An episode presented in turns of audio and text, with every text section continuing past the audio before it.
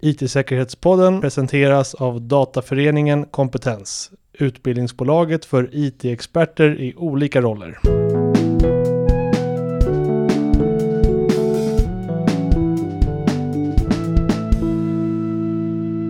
Välkommen till en ny och en hoppfull upplaga av IT-säkerhetspodden. Jag är Mattias Jadesköld och med mig har jag den kunnige Erik Salitis. Hej Erik! Hej Mattias! Det är alltid en glädje att vara här och diskutera IT-säkerhet med dig. Absolut. Och I dagens avsnitt vill vi kasta lite ljus över några positiva nyheter.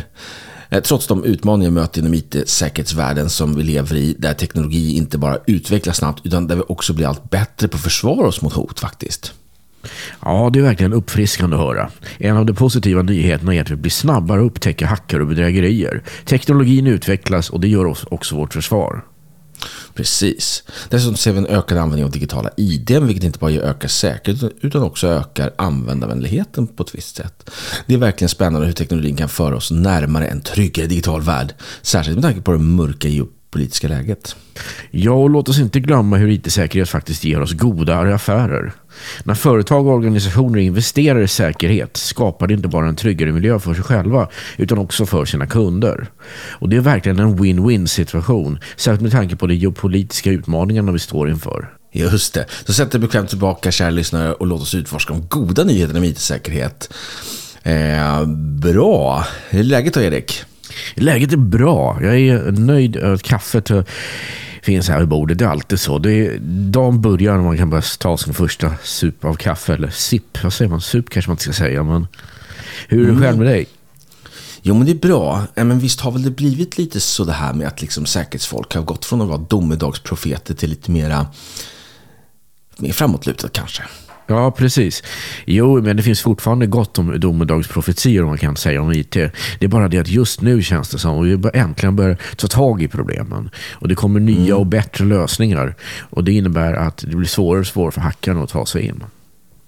Precis, och ibland kan jag tycka sådär liksom när man diskuterar med kunder med säkerhet och sådana saker. Det känns som att, att säkerheten ibland driver utvecklingen i vissa organisationer och sådär. Ja, ja, det gör det ju också. Alltså till exempel ny, nya regulatoriska krav och säkerhet och sådana saker. Så, så blir det nya lösningar och smartare lösningar och modernare och sånt också. Och sen dessutom så ligger man ju lite grann under EUs tumme liksom med NIS 2-direktivet som kommer här. Mm, eller stövel. Stövel? Nej, så illa är det nog inte. menar vi. Nej, precis. Nej, det, är inte, det, det, det var inte en referens till... Um, 84, 1984. 1984. Mm. Där ja. är ju, heter det, vad, vad de säger, det är som en, en stövelregel. Som, som evigt trampar på ett ansikte eller något sånt där. Ja, något sånt var det. Nej, nej det, det ska vi inte. Nej, det ska vi inte ha. Nej, det ska vi inte ha. Det räcker med en liten tumme.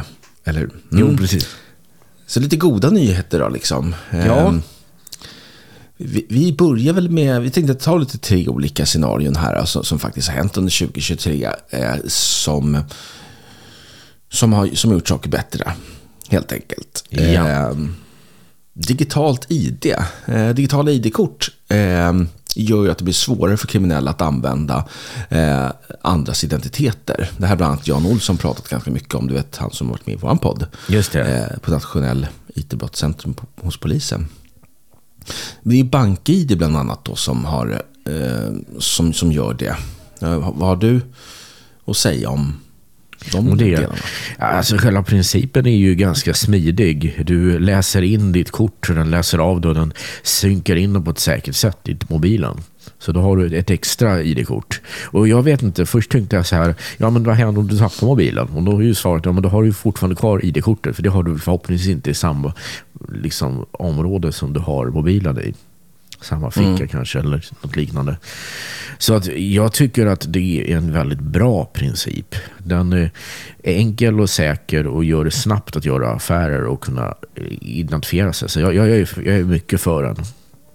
Ja, och, och jag märker också sådär liksom att man börjar ju använda BankID mer och mer i företagsappar och sådana saker. Eh, Alltså jag märker det när vi bygger upp IT-system på andra sidan. Att det är ganska enkelt att, att använda sig av BankID eller Freja e-ID till exempel. Eller andra lösningar för att autentisera sig. Precis, och sen så har man ju också den här NFC-chippen i telefonen också som gör att man kan, eh, man kan betala direkt och sådana saker. Mm. Och det här menar man på då liksom att man, man undrar på, men ser vi inte en högre ID-kapning och bedrägerier eh, kring det här? Nej, tvärtom menar man på då. De här fysiska ID-korten, eller vad man, ska, man ska kalla för, eh, har gjort det minskat helt enkelt. Precis. Och det är också en fråga, kommer det fortsätta att minska? För hackarna försöker ju ta sig runt allting. Jag vet inte vad det finns för lösningar för att hacka det här, men uh, hackarna kommer definitivt att försöka. Så vi ja. får hålla, vi får vara, vi vara försiktigt positiva, men inte på något sätt naiva. Ja, precis. Det är, ja, ja, det är en sak som är säker. Vi är positivt, positivt, vi är positivt naiva. Ja. Men, eh, men, men vi ser ju också att eh, en, en sak är att systemen blir mer komplexa. Just det. Märker man ju. För att eh, ska man nyttja BankID-system, vi, vi diskuterade faktiskt det här du och jag i, i veckan, mm. när vi bygga, det handlar om att man kanske, man kanske har köpt en SAS-applikation, den ska koppla, federera kontona där i med, med sin, sin organisations katalogtjänst och sen ska man ha en BankID-tjänst emellan och allt sånt. Det blir en, det blir en komplexitet som, som, som man som säkerhetsspecialist då måste ta hänsyn till och det är ju alltid, alltid svårt. Det där finns det misstag att göra får man också tänka på de som kanske inte är så IT-kunniga. När de ska hålla på där och fiffla runt med sin bank-ID och fotografera av ID-kortet och så skriva in koden igen och sånt där. Det, det är kanske inte är så lätt för dem. Det, för den, Nej. Och då får man väl hoppas att de har några barnbarn som kan komma och hjälpa dem. Mm, precis. Ja, och där, där finns det en hel del olika, liksom, vi har varit inne på det, QR-kod är också vanligt. Det kombineras ju ofta numera med bank-id-inloggning och de andra typer av sakerna. Biometrisk autentisering är också sådana saker som, som gör det säkrare. Men jag känner inte som det har kommit lika stort ändå va? Nej, nej, jag tror det. För att det finns inte så mycket biometriska läsare i en mobiltelefon. Fingeravtrycksläsare finns ju på vissa av de nyare modellerna, men inte på de gamla. Mm. Och sen brukar ju oftast det vara så här, så, så upplever jag i alla fall när man väl, när man väl förlitar sig på biometrisk inloggning, att, att det är bara ett alternativ. Jag tänker till exempel Windows Hello där man kan logga in med ansikte eller fingeravtryck. Men då kan man alltid välja ett lösenord eller en pinkod i bakgrunden istället om det inte funkar. Min bärbara dator har ju en fingertrycksavläsare så att där kan man ju läsa in den i Windows Hello. Och det funkar ganska bra så länge man inte är lite blöt om fingrarna eller något sånt där. Ja, precis. Men, men det finns ju alltid ett alternativ runt det även för dig. Ju. Det är inte ja. så att du måste ha fingeravtrycket ju.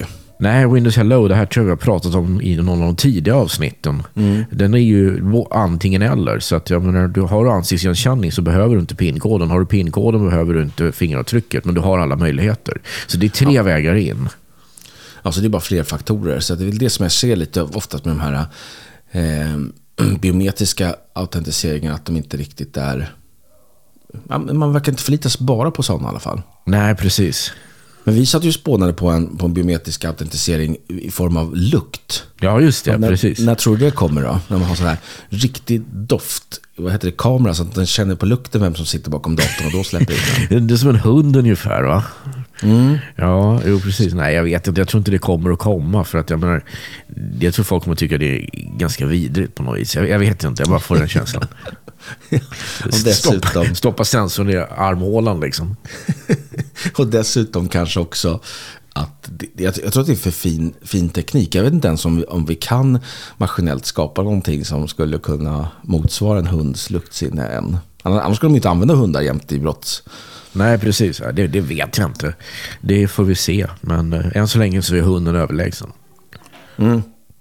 Plus att de är bra kompisar. Ja, det är, det är exakt. Och det, ja, nej, det har inte kommit än, men det vore kul i alla fall. St stink. Stink Windows. Hello, stink.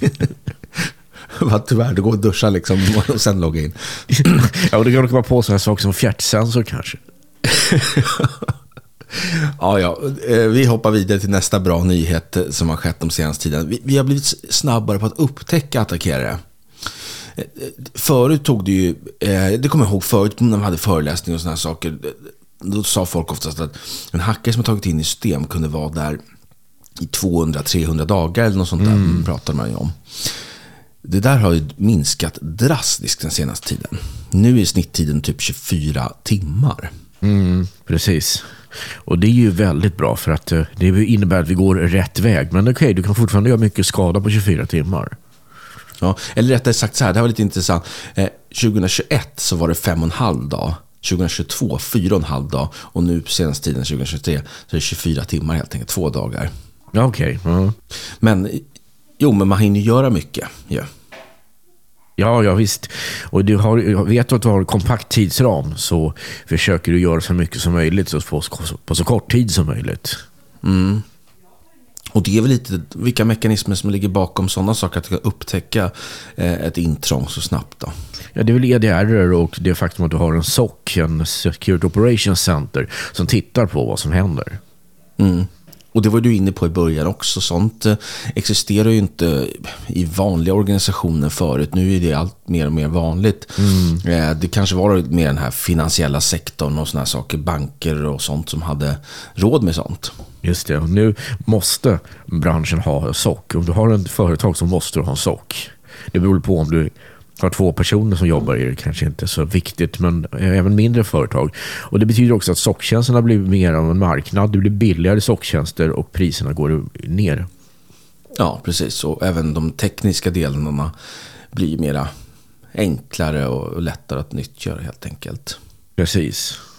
Ja, Jo, precis. Och en annan sak att de har upptäckt också det på sista tiden, det är att sådana här ransomware-tjänster, eller RAS, RAS, Ransomware as a Service, som till exempel Lockbit och sådana saker, det gör att ransomware-attackerna är säkert fler, men inte utförda av tekniskt kunniga personer.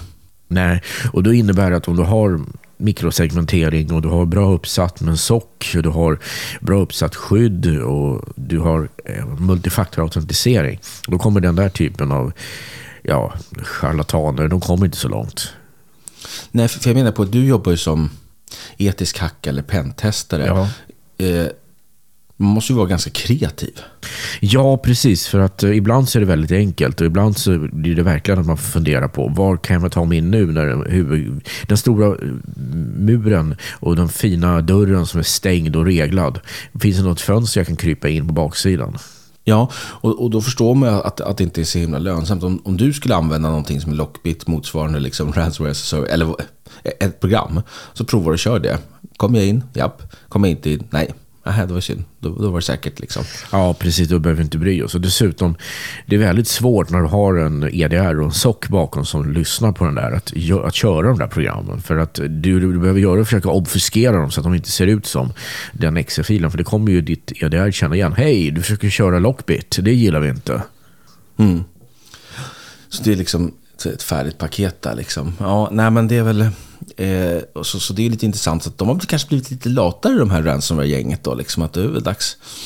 Men, men med det sagt egentligen då, om, om ändå ska måla lite fan på väggen så är det väl någon slags katt och råtta-lek. Så, att om, om, vi, så att om, vi, om vi ser någon slags positiv trend nu så är det inte säkert att det blir så.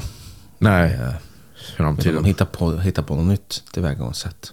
Ja, det vet vi ju. Det, det såg vi ju. När vi fick multifaktorautentisering så började ju hackarna istället använda IMAP och POP som är gamla protokoll som gick att köra på Microsofts eh, e-mailtjänst, vilket gjorde att det fortfarande gick att ta sig in. Nu har Microsoft stängt den grejen och då börjar de titta på andra saker istället.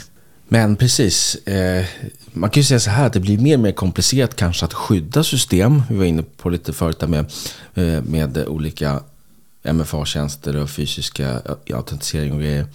Men det blir också mer komplicerat att ta sig in i systemet. Då. Ja, precis. Och det är ju återigen den här koevolutionen som vi pratar om så ofta. Ja, det är helt enkelt att du hittar på bättre skydd och du hittar på bättre attackvägar och så hittar du på bättre skydd och så där håller du på. Vem som vinner i det, så, det långa loppet är svårt att säga. Mm, precis. Um, God IT-säkerhet ger bättre affärer också, säger man ju. Eh, det är nog en rapport som slog fast på det. Ehm, ja, eh, det handlar om liksom användare är van att använda digitala lösningar eh, och de ska ju vara Eh, och, och då, när man har sådana digitala publika tjänster som olika molntjänster och sånt där, då måste ju de ha hög säkerhet. Och så är det även kopplat till tillgängligheten ju. Just det. Ja, det är ju det som är problemet. Att uh, har du en för komplex lösning så kan folk inte använda den. Mm, precis. Så att på något sätt så krävs ju, det är nästan så, så att användare av olika eh, produkter och tjänster och sånt. Ja, det är de som har drivit fram liksom mera smartare lösningar för att man vill ha enkelhet och sådana saker. Och då kommer säkerheten på köpet då lite. Man kan göra så. Då har man på något sätt gjort det bättre, billigare och helt enkelt mer användbart. Ja, men vad tycker du om eh, tillgänglighet? Är det säkerhet? Ja, det är det ju. Det är ju den här CIA-triaden. Confidentiality, mm. integrity, availability. Och A, availability är ju tillgänglighet. Så det är en väldigt viktig bit. Jag menar, annars skulle inte DDoS-attacker räknas som en hackattack. Nej, just det. Hur ska man jobba med tillgänglighet då? Det bästa är ju att försöka se till att man har en BCP, en Business Continuity Plan. Så att du mm. vet hur, om du skulle haverera, hur kommer du snabbt tillbaka igen? Se till att ha backuper, gärna med omutlighet så att de inte kan eh, förstöras. Och sen se till att du kan komma tillbaka snabbt med planer och person du, du har personer utpekade som kommer att träda i kraft om det händer någonting och sådär. Just det, precis. Men sådana här klustringar och sådana här saker som man pratade mycket om förut och sånt, det, det tycker inte jag man hör så ofta. Klustrade lösningar och speglingar och sånt där. Eller, eller är det fortfarande? Det är fortfarande kopplat? en grej, men däremot så kanske inte används i de mindre kunderna. Eh, och sen är det också det att de flesta system är virtuella idag. Så att du tar snapshots och du har backuper och grejer. Så att det, det, det jag, jag, vet inte riktigt. Det är nog lite av och till med det. Ja, okej. Okay. Eh, fokus på att skydda information då, blir, blir kopplingen då också till, till, till det här liksom att det är goda affärer. Ja, men har man, jag kommer ihåg att vi pratade om det när vi pratade med med NIS 2 One Security-gänget där, kommer du ihåg det? Jo då. Då, då, då hade de en plattform för att som leverantör titta på eh, eller potentiell kund, du kan titta på leverantörer om de upprätthåller eh, god informationssäkerhet. Det. Och det är ju också en koppling till det här vi pratade om förut då med, med, ehm, med att ha goda affärer. Ja men helt enkelt, har du koll på din IT-säkerhet? Och det är ett måste, det är någonting som man inte längre kan komma undan med. Ja, precis. Ehm, och, det, och då får man ju säkert fler kunder och sådana saker. Jag vet ju en, en, en kollega i branschen som, som jobbar mycket med upphandlingar, han sa det att liksom, alltså, de, de säljer eh, en produkt inom eh, eko, vad ska man säga, inom, inom finanssektorn. Och, ja. då, och de säger liksom att ja, it-säkerheten är en av våra, eh, en av våra liksom selling points, man ska säga. det är det som ska stå ut mot konkurrenter. Just det.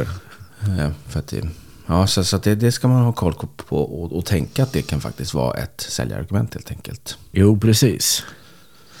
Men den här då, att man ska fokusera på att skydda information, japp, då bygga resiliens mot digitala angrepp. Det som... Resiliens, det är ju motståndskraft. Mm. Och, och hur gör man det bäst då? Ja, det kan det vara med dina kluster och sådana saker. Att du har flera. Du kan ha hot standby-sajter till exempel så att du har utrustning där redo att dra igång om det skulle haverera. Eller du kan ha geografisk splittring där delar av dina lösningar körs i olika datacenter i olika städer. Så det finns många sådana lösningar. Och sen så har du naturligtvis fungerande backup-planer och allting som sagt. Just det. Och det här med liksom, att ha liksom en process och tankar kring en IT-incident, det är det som också NIS 2 sätter stort värde i. Liksom att man, eller krav på det, man ska säga, som eh, att man, har, att man har en bra plan för hur man agerar i, i, i en incident. Just det, just det. Ja, så menar man också på att liksom goda affärer om man utvecklar strategisk och praktisk IT-säkerhet. Ja, hur tänker du då? Strategisk och praktisk? Strategisk är över, över längre tid och praktiskt är här och nu antar jag. Ja, precis. Så praktiskt har vi varit inne på lite att man har de här produkterna. Men strategiskt tycker jag är det mycket att man tittar på omvärlden. Just det. Och så ska man ställa sig frågan så här. Hur, är, det här är det här hot som, som vår organisation kan drabbas av? Ja mm. eller nej? Nej, varför? Ja, okej, hur skyddar vi oss mot det? Liksom, och så vidare. Just det. Och då så jobbar man mot det då, egentligen. Just det. Tycker jag. Bra, så att lite bra grejer som har hänt eh, har vi blivit bättre på helt enkelt då, under det här året. Ja, och förra, jag skulle säga att de senaste två åren har vi sett en förbättring. Men ja. nu, så nu, nu har vi allt det där lullullet som var förut bara de mer paranoida företagen som ville ha. Nu är det till för alla liksom. Ja, precis. Så alltså, eh, det är färre bedrägerier med hjälp av digitalt ID. Vi är snabbare på att upptäcka attackerare med hjälp av smarta lösningar som EDR och SOC framförallt. Då. Och, vi, och, och liksom IT-säkerheten har företagen förstått ger godare affärer genom att man har, man har koll på de regulatoriska kraven både strategiskt och tekniskt och sådär. Så hur känner du dig Erik? Tror att, är du hoppfull nu? Tror du att det bara blir ljusare och ljusare? Liksom? Jag tror att det kommer att vara ömsom vin, ömsom vatten. Det kommer att vara ömsom mörkt, ömsom ljust. Det är väldigt svårt att säga. Men jag tror att vi har kommit till den nivån nu att nu gör vi det väldigt svårt för hackarna om vi använder modern multifaktorautentisering, gärna med de här koderna som man matar in och sånt. Eh, mm. Och dessutom så har man fått en förbättring på många andra saker. Vi har helt enkelt bank-id för allting och ja, Freja-id om du hellre vill ha det. Liksom. Men mm. det, MFA är mer eller mindre krav. Så att jag, menar, jag, jag ser det så att jag, jag, ser, jag ser en ljus framtid. Men däremot får vi se på längre hur det går. Ja, det får vi ju se lite sådär vad som blir den stora trenden. Eh, så vi tror att Tror vi att 2024 då? Eller vad heter det? Tror vi att 2024 kommer bli ett säkrare år? Ja, det kommer det. Det har alla år varit. Vi har ökat säkerheten. Det är egentligen frågan om effektiv säkerhet. Det vill säga hackarnas förmåga minus vår förmåga. Det blir liksom eh, den effekten. Men vi blir bättre. Och förhoppningsvis så har vi kanske ett, eh, som engelsmännen säger, a leg up on the competition. Kort sagt, vi har förmågan att vara före hackarna den här gången. Sen får man se hur det blir på det geopolitiska läget, men det är inte det vi Nej, precis. Det kommer vi säkert ha anledning att prata om också. För det är inte utanför IT-säkerhetsområdet. Men eh, vi får se. Ja. Eh, nu ska vi se här. Snart börjar nalkas jul. Men jag tror vi får in ett avsnitt till innan vi tar någon litet julledighet va? Ja, precis. Det ska vi kunna göra. Så att jag får, vi får ändå passa på att säga god jul och gott nytt år till våra lyssnare. Även om vi återkommer. Just det, precis. Och jag passar på att säga grattis i förskott till dig Erik som fyller ja. på självaste julafton. Ja, tack klassiker. så mycket. Ja, verkligen. Men som sagt, vi, vi, kör ju, vi kommer nog köra ett avsnitt till innan jul, tror jag blir bra va? Det tycker jag låter alldeles utmärkt.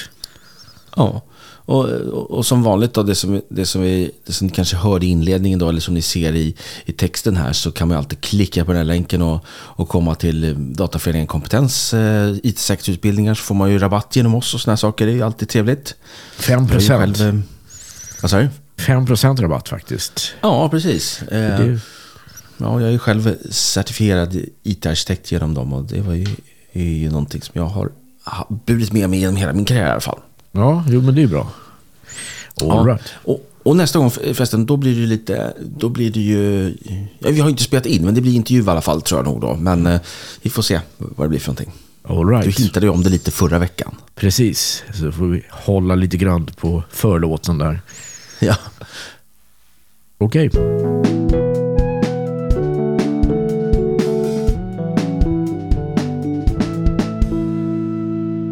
IT-säkerhetspodden presenterades av Dataföreningen Kompetens, utbildningsbolaget för IT-experter i olika roller.